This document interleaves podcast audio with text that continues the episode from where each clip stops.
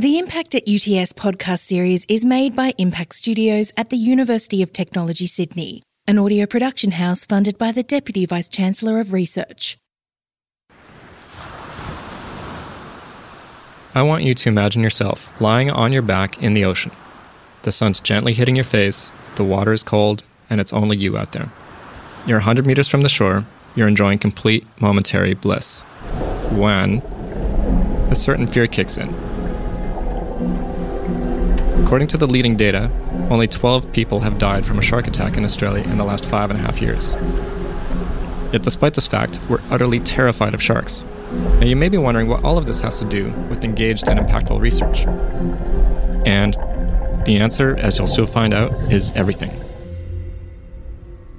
there's this inherent worry about this issue when people go into the water. So being able to alleviate those concerns and actually save lives, contribute to that community in that way is something that's been really astronomical. I'm Associate Professor Martin Bliemel, the Associate Dean of Research for the Faculty of Transdisciplinary Innovation at UTS. In this episode of Impact at UTS, we will tackle what it means to collaborate with external research partners, how to manage external partnerships that are effective and sustainable, and we'll get some tips on commercialization from researchers working with industry, and we'll also get a fly on the wall account of an international research collaboration with government. UTS is committed to knowledge exchange and encouraging research collaboration between the university, industry, and broader society. But what makes research collaboration effective? And what are the benefits and barriers to collaboration? First up, we'll be hearing from a professor who's working so successfully with industry that his research collaboration is literally saving lives. When you're looking at sharks and a shark that's like five meters from a surfer, every second counts. It's not money, it's life. My name is Michael Blumenstein. I'm the Associate Dean Research in the Faculty of Engineering and IT at the University of Technology, Sydney. And you're going to hear from the industry partner that came knocking on UTS's door with a killer problem. From the industry point of view, I had a problem. I needed some AI help. I went to number one AI university and they were very accommodating. If they hadn't been accommodating, I would have gone to the next one. So that's the way industry works. For the last four years, Professor Michael Blumenstein and Paul Scully Power have been developing something called the SharkSpotter. It's a device that's powerful enough to identify what a shark looks like out at sea and transmit that information to a lifesaver on the beach within one second. SharkSpotter is a technology that was developed in conjunction with the Ripper Group to create what essentially it was called the Little Ripper Lifesaver drone device. And the SharkSpotter component was a video based tool which could actually look at uh, from a drone at the ocean and identify objects automatically using artificial intelligence. So streaming from a drone with less delay than one second has never been done before. When we look at, say, life saving, we've got usually people on the ground or helicopters in the air surveying the area looking for hazards, which include nasties like sharks and other marine animals. So, this was a new approach by actually taking an automated tool attached via video camera on a drone to do detection of these nasties, particularly sharks, from the air. Along the way, Professor Michael Blumenstein and Paul Scully Power from the Ripper Group have become good friends and I wanted to share their story with you as a roadmap for effective collaboration. This work that we've done here has demonstrated significant impact already, and the story hasn't even finished yet. And to us, that's an amazing achievement. Not only are we benefiting real people, the real economy, real industry, but we're also having an impact on a longer term, which, which is really great for Australia. The device that Michael and Paul have come up with is more than 90% accurate at detecting sharks, compared to 20% accuracy when a lifesaver is doing the job. It's a collaboration between UTS and the Ripper Group, a private company co founded by Paul Scully Power, who just so happens to be Australia's first astronaut, along with Kevin Weldon, who started the Westpac Rescue Helicopter Service. SharkSpotter is basically a camera attached to a drone that flies over a body of water and uses an algorithm to identify sharks. This is Professor Michael Blumenstein's explanation of how it functions. He's speaking with journalist and Impact Studios producer Cassandra Steeth the camera is just providing the video footage, you know, it's streaming in and streaming in live. But the algorithm that's the actual SharkSpotter tool is really the smarts behind the analysis of the video to pick out objects in the video scene and to automatically detect specific objects of interest. So in this case, sharks. How does the lifesaver then receive that information and what do they do with it? So the actual lifesavers and, and, lifeguards are the operators. So they can actually see on their operation device the video that's streaming. But what it highlights to them is, you know, what, what's in the surf, what's in the ocean. And that comes up as these, these little boxes on the screen that say there could be a shark here or there definitely is a shark here or there's something else, a whale, a person, surfboard, whatever it may be. The decision making is still a human in the loop, which means that it's still very much in control of a human making the decision for the next step. And the next step could be, you know, alerting another authority, maybe some boat or Coast Guard or whatever it is that's out there in the surf, or actually deploying people on the ground there from the beach to actually go rescue somebody that's about to be uh, in a hazardous situation. So there are a number of ways they can react, and the information they get is really crucial to them being able to make that decision. They're actually being used by lifeguards and lifesavers at the moment to support their job and to actually keep our beaches safe. And the fact that you know, we've been able to turn something that was actually developed in a laboratory in a research facility and then be able to take that out to deployment is a really important thing, not only for I, I'm hoping for the industry partner, but also for the end users, which are the, the lifeguards, because that means that there's something really tangible that's come out of the research to help save lives.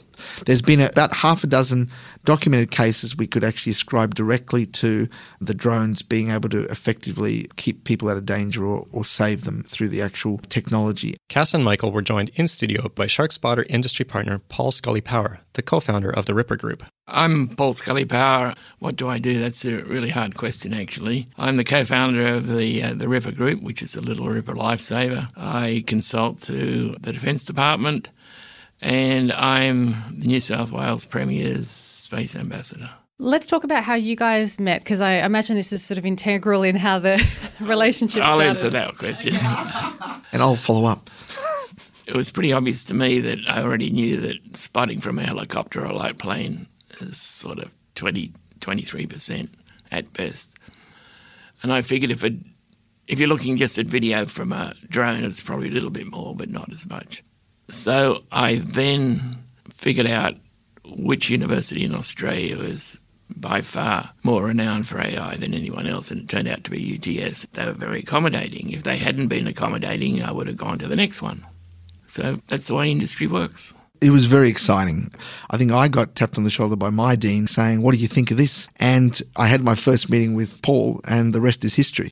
Okay, let's talk about how you guys commercialized SharkSpotter. Well, right now we're in the infancy, but if you look forward, we've had requests from probably 10 nations around the world. We just got one yesterday from uh, South Korea. They have highly populated beaches, so they want us to go there and license the technology. So we're really not talking about selling the technology, we're talking about licensing the technology and hopefully around the world. And, and, when I say around the world, you know, the beaches in California have approached us, uh, Hawaii have approached us, uh, some of the beaches in uh, in England have approached us. Who gets rich here? Who owns the IP of um, of SharkSpotter? That's a very good question. Uh, that's one great thing about UTS. They don't clamour to own the IP, whereas a lot of other universities do. So, what we're doing is saying if Ripper makes money out of these inventions, this technology, we will, of course, share it back to UTS. But it wasn't an obligation. It was not an obligation. So I can I can sort of elaborate on that sweet deal of a lifetime is that you know that's UTS default policy on IP. Naturally, that's not for every single project, but that's the default. And UTS signed up to the Australian Technology Network, the ATN's IP policy, which is about ensuring that you know companies, SMEs have the ability to take the research that's developed in the university for their benefit, but more importantly for the economic benefit and societal benefit. SMEs, for those who don't know, are small to medium enterprises. Um, there's a lot of SMEs. Well, huge percentage of SMEs in this country. What we need is the ability to grow their capacity. And the best way to do that is to take the innovation sitting inside universities, which unfortunately is, is untapped in Australia. You talk to other countries around the world, they've been doing this for a long time. But the ability to take university research where the most innovation is occurring and being able to translate into some sort of outcome for industry is really one of the ways, not the only way, but one of the ways to grow our economic edge in this country away from traditional sectors. UTS's position on intellectual property differs from some other universities.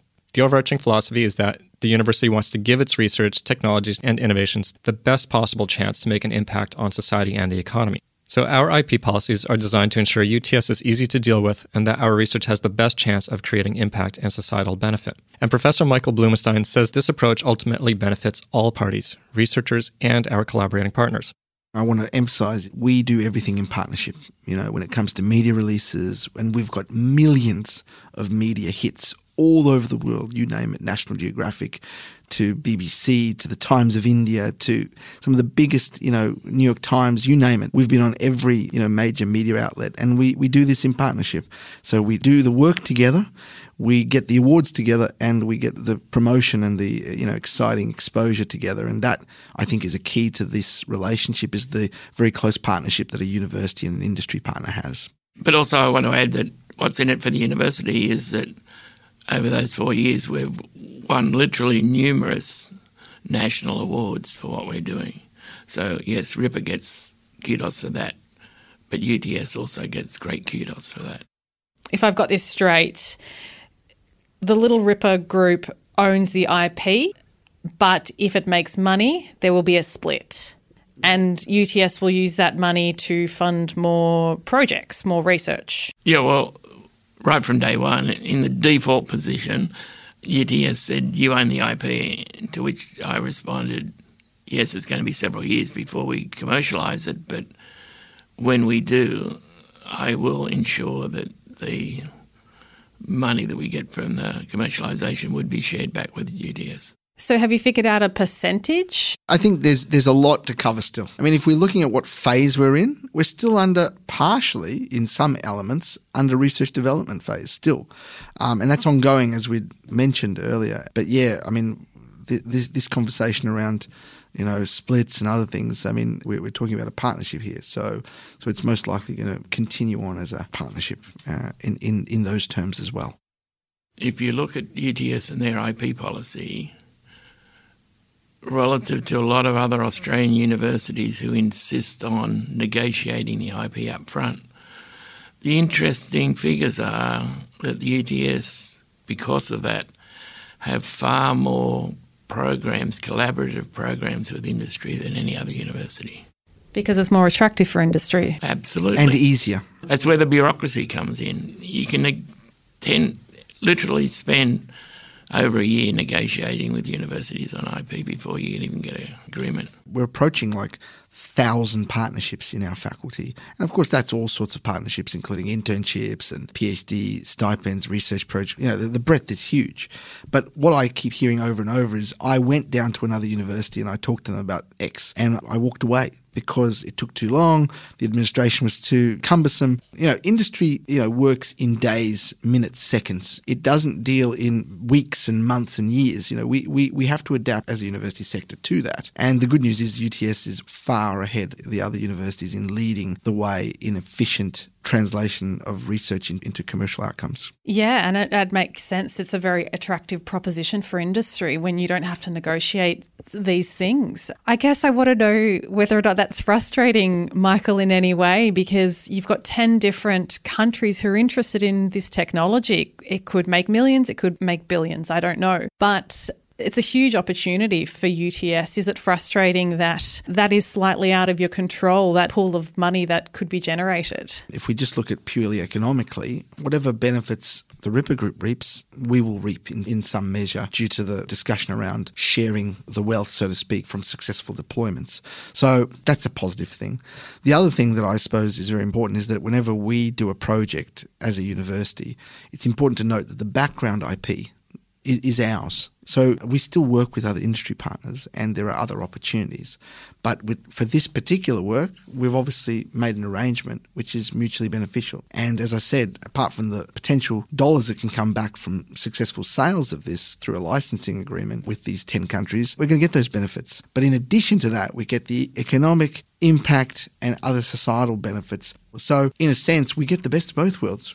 We will probably end up with the dollars at the end to continue research, plus being able to have a real impact in society and industry. So, really, I see it as a win win, to be honest. And of course, the team, not only mine, but there are many teams under the AI space in the faculty, are still doing research across many different things that we still, you know, retain our knowledge and know how to build other technologies, hopefully for the benefit of other future industries and partners. So, in, in a way, we're actually in a great position and it's quite exciting. So, let me take it one step further.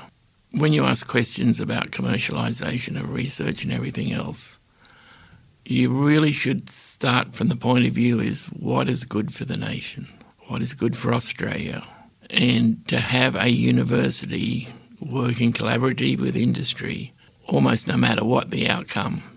But as long as that collaboration is successful, it's good for the nation. That's what you've got to think about. And I, I, if I could just add something, it's not just good for the nation, it's actually good for the university sector as a whole if the university sector operates in a certain way.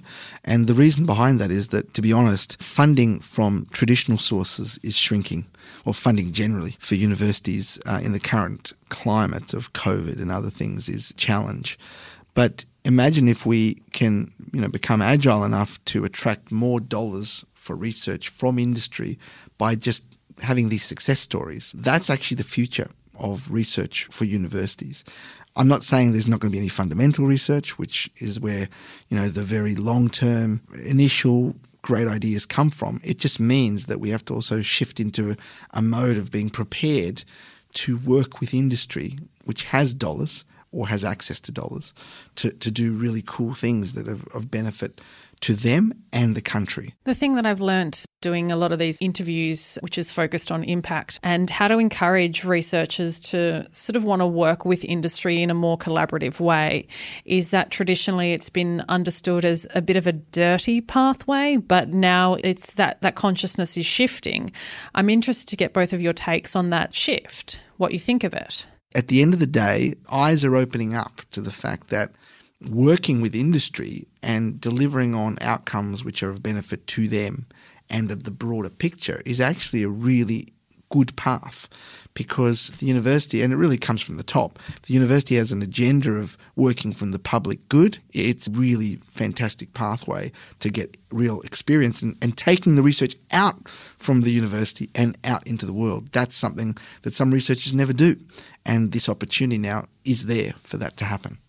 Michael, having commercialized a piece of university research, which is such an interesting proposition, like it's not something that you cognitively leap to all the time um, when you think about university research.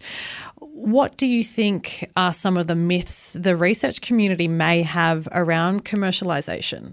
Well, I think the some of the myths are that they're constrained, you know, that they don't have academic freedom, that they don't have the ability to do things that they want to do with their research. But the reality is that the onus is a little bit on industry, to be honest. And, you know, the fact that in, if I go back to the case of the Ripper Group, we've got, you know, Australia's first astronaut as a co-founder. And you've got Westpac, innovative people with a, with a board of innovators and a CEO that understands that. Now, when you're working with a partner like that, there, you know, the myths are busted. You know, there are no constraints. There, you know, your academic freedom, go for it. But to be honest, this relationship has actually been really. It's it's been able to do the research we love. We still have published some work, so the academic publications are there. The awards, the direction we want to develop more AI, and this is a conduit to take some of our ideas into a practical scenario. Some people just sit around with publicly available data sets and submit papers endlessly. And I'll give you another example. We collectively just won the award for the most innovative drone company in Australia. And that could not be have been done by a researcher worrying about, you know, what does commercializing their research mean? I mean, you've just uh, my view is that you've got to go you've got to go out there and and try. So I think you know that's where researchers should be looking is to say what industries they want to work with, where can they deliver the most impact, and what will interest them. But I also think who do you like and who do you get along with because you're both good friends and you can tell that you've got a really good working relationship. And so, I mean, how much of of all of this stuff is down to the fact that you guys are good friends? Apart from being a good question, I think I think that's exactly right.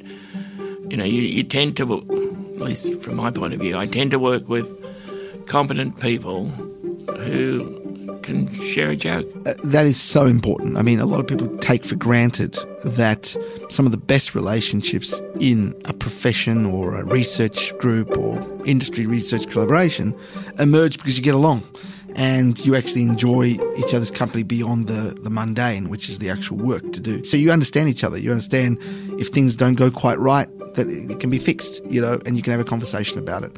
So I think that is really important. There's a whole story behind that, and some I'm sure uh, some of the best successes are benefit from that collegiality. We're seeing more and more that we're moving towards industry collaboration. That's what government wants. That's what the country wants. So the time is right for people to get out of their shells. A huge part of why SharkSpotter was successful is because it's an example of effective collaboration.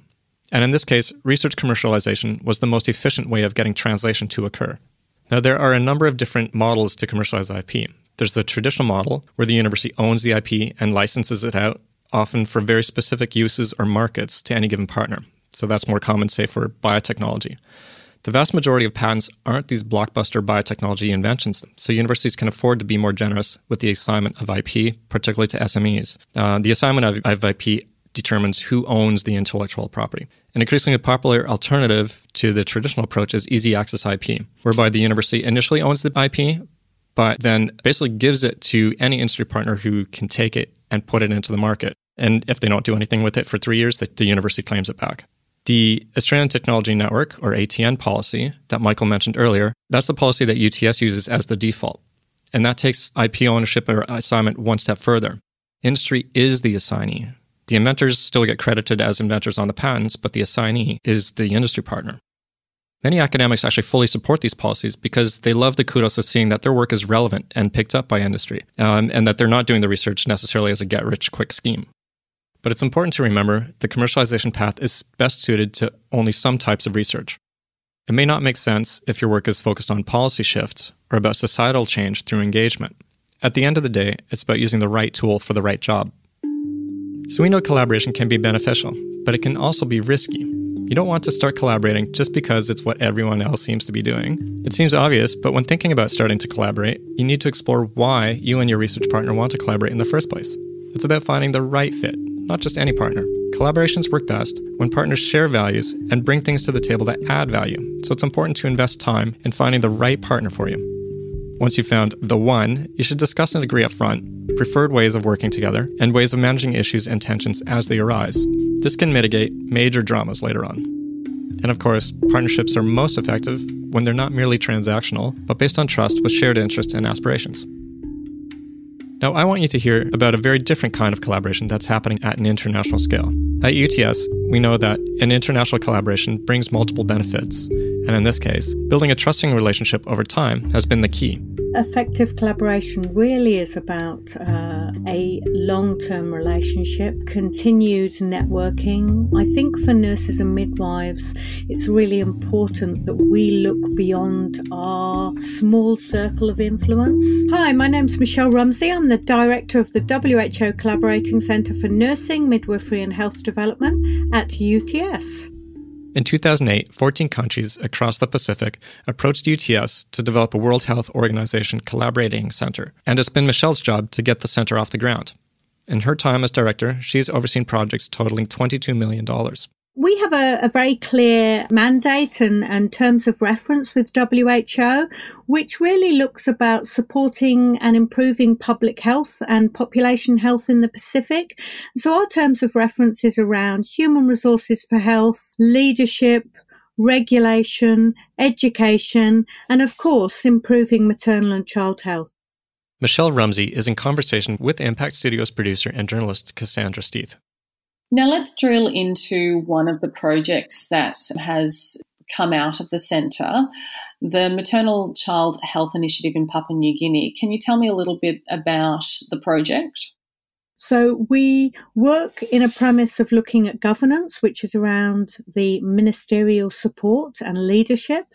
We look at education, ensuring there's a quality education process, associations, which really support the health professionals in providing continual professional development, and regulation. And regulation has to be embedded in everything in the country, especially in health.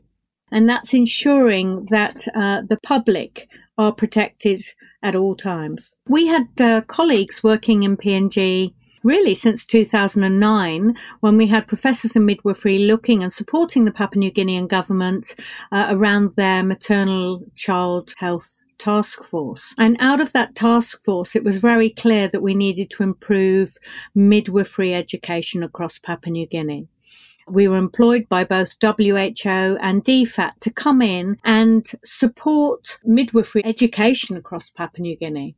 What we did was over those sort of five or six years, we had uh, up to 15 midwifery educators working in Papua New Guinea and two obstetricians. But we worked very closely with our stakeholders across Papua New Guinea to improve the education facilities of those institutes. Women from PNG are 30 times more likely to die during childbirth than in Australia, and neonatal deaths remain quite high too. Why are both maternal and neonatal deaths so high in PNG? Really, the main reason is the, the lack of qualified midwives and a number of health workforce across Papua New Guinea. Uh, Papua New Guinea has a very low rate of nurses, midwives, and doctors. And there was a World Bank um, health crisis report in 2011, which really gave us a mandate for improving the education in PNG and the number of educational institutes. Since that time, we've increased the number of midwifery schools up to five, and we've we've increased the number of nursing schools from seven up to 19. Let's talk about what the project looked like from a collaboration perspective. Who did you get on the ground in PNG to try and solve the problem of high maternal and neonatal deaths? So we've worked in the Pacific and Papua New Guinea for many, many years. So we have a long standing relationship with our colleagues in Papua New Guinea and trust and collaboration is really, really important. And so making sure that everything we do is in a culturally contextualized way has actually made our partners want to work with us over and over again. Stakeholders are really important. And we have found over the years that nurses and midwives are often not involved in the policy table. So that's one thing we had had to change immediately, which was build a stronger relationship between all the partners, whether it be UNICEF, UNFPA, WHO, the National Department of Health, and make sure that we set up a really strong, unique stakeholder group at the beginning. And of course, our, our partners who are funding the program, DFAT, were involved in that all the way through. I suppose when you were uh, working through the project on the ground, did you take on any new partners? And if so, how did they come about? I think when you're working in country in a in a genuine way, uh, you you gain more and more partners. So we had uh, 22 educators come to UTS, and we are building their education capacity. Um, we met with hundreds and hundreds of stakeholders. One of the things that we truly believe in while doing our programs is a very strong monitoring and evaluation framework. And that monitoring and evaluation framework has to be developed with the country partners and carried out with the country partners. And what that means is that you can actually adjust and change the program as you go along. For example, one thing that happened while speaking to both all our midwifery students, our midwifery educators, the provincial health leaders, the health minister, was that it was felt that the midwifery program itself was too short.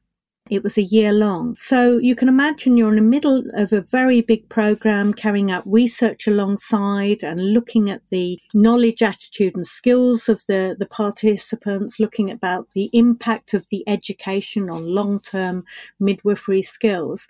And we realised that the midwifery program is too short. So we had to go into very strong negotiations to change that program from a 12 month program to an 18 month program. And actually, it's quite significant that even though this work was being carried on as early as 2014, we've now just got uh, that new midwifery program approved across Papua New Guinea uh, with the National Department of Health, all the regulatory facilities, and is being embedded into the educational facilities as we speak. So I think it's about being agile and listening to our partners and being prepared to change something significant as you go along to ensure that the quality of what you're doing is actually maintained throughout. And the other important thing about monitoring and evaluation is that you actually do it in partnership with the stakeholders so that you actually have a genuine discussion with them some of my personal actual research work is around collectivist cultures and the difference between collectivist cultures and individualistic cultures. So I think we've got to be aware at all times that we all operate in a totally different way. And I think because of this huge amount of background work we've done within the Collaborating Centre, we have always regarded ourselves a little bit as a bridge.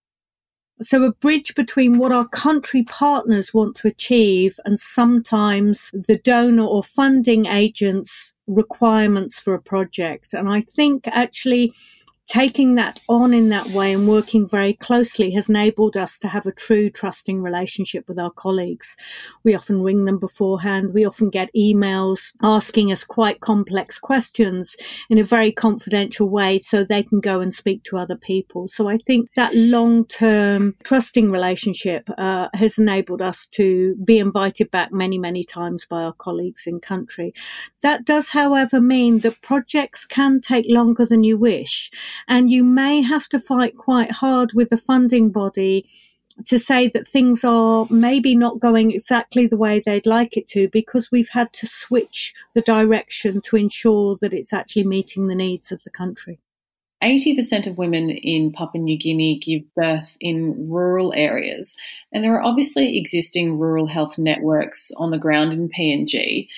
How did you essentially work with within those networks, but also deliver a project? I think that goes back a little bit to cultural contextualization and understanding the uh, environment you're working with because everything that we did had to be have the approval of the National Department of Health. Then you'd have to have the approval of the provincial offices. Then you'd have to understand where that educational institute worked within the facilities. So for example we got involved in quite a lot of the accreditation of health facilities to ensure that not only were we working with the educational institute but we were also looking at the resources and facilities out there in the rural and remote areas.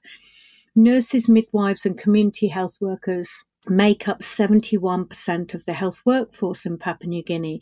So it's really important across the board that we continue to work with all those groups. And one of the outputs from this work has been the review of a curriculum for both nursing and community health workers that DFAT and WHO have agreed to carry out in the next few years because we very clearly realised that the quality of those educational programs needed to be improved too. Because in Papua New Guinea, you have to be a nurse before before you can be a midwife. What is the legacy of the project? Have maternal and neonatal deaths reduced? That's impossible to answer that question. And that's one of the things and the reason that longevity relationships, um, monitoring and evaluation and working over a long period is really, really important. In Papua New Guinea, we don't really record data in a way that we'd like to.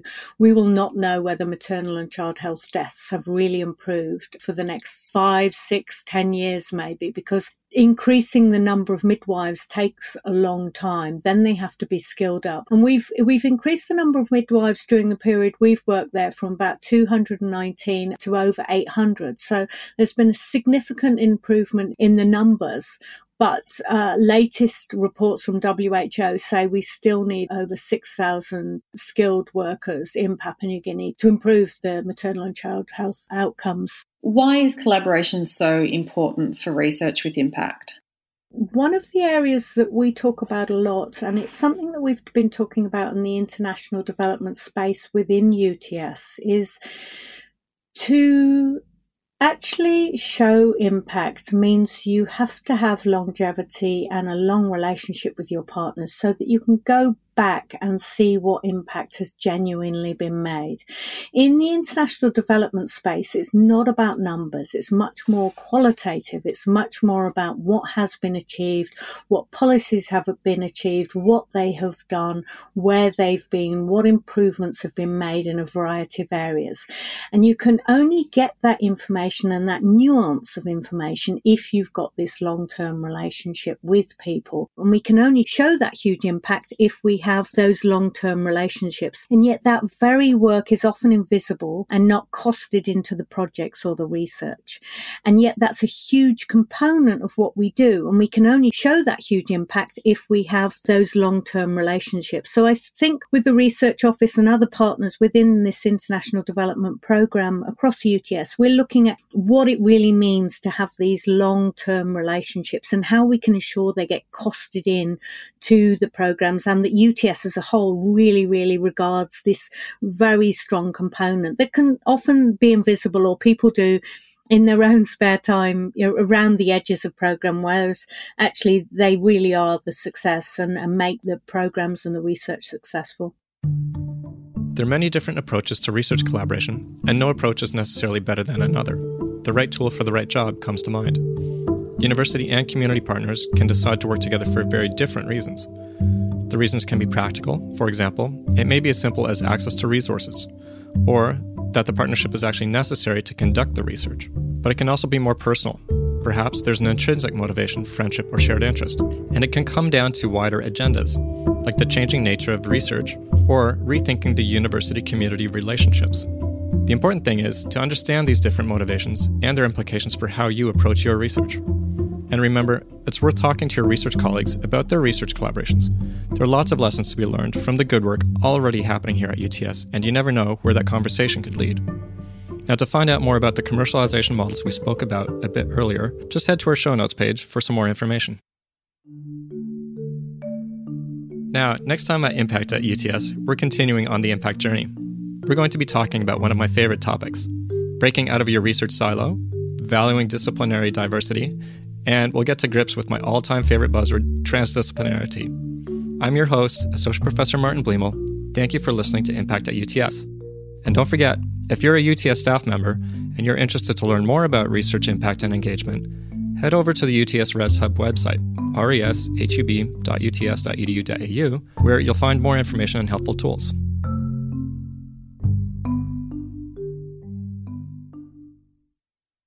At Impact Studios, we work with the best scholars to embed audio in the research process, making one of a kind podcasts that entertain, inspire, and create change. To get in touch, you can email impactstudios at uts.edu.au. The production team live on the lands of the Gadigal people of the Eora Nation, whose lands were never ceded.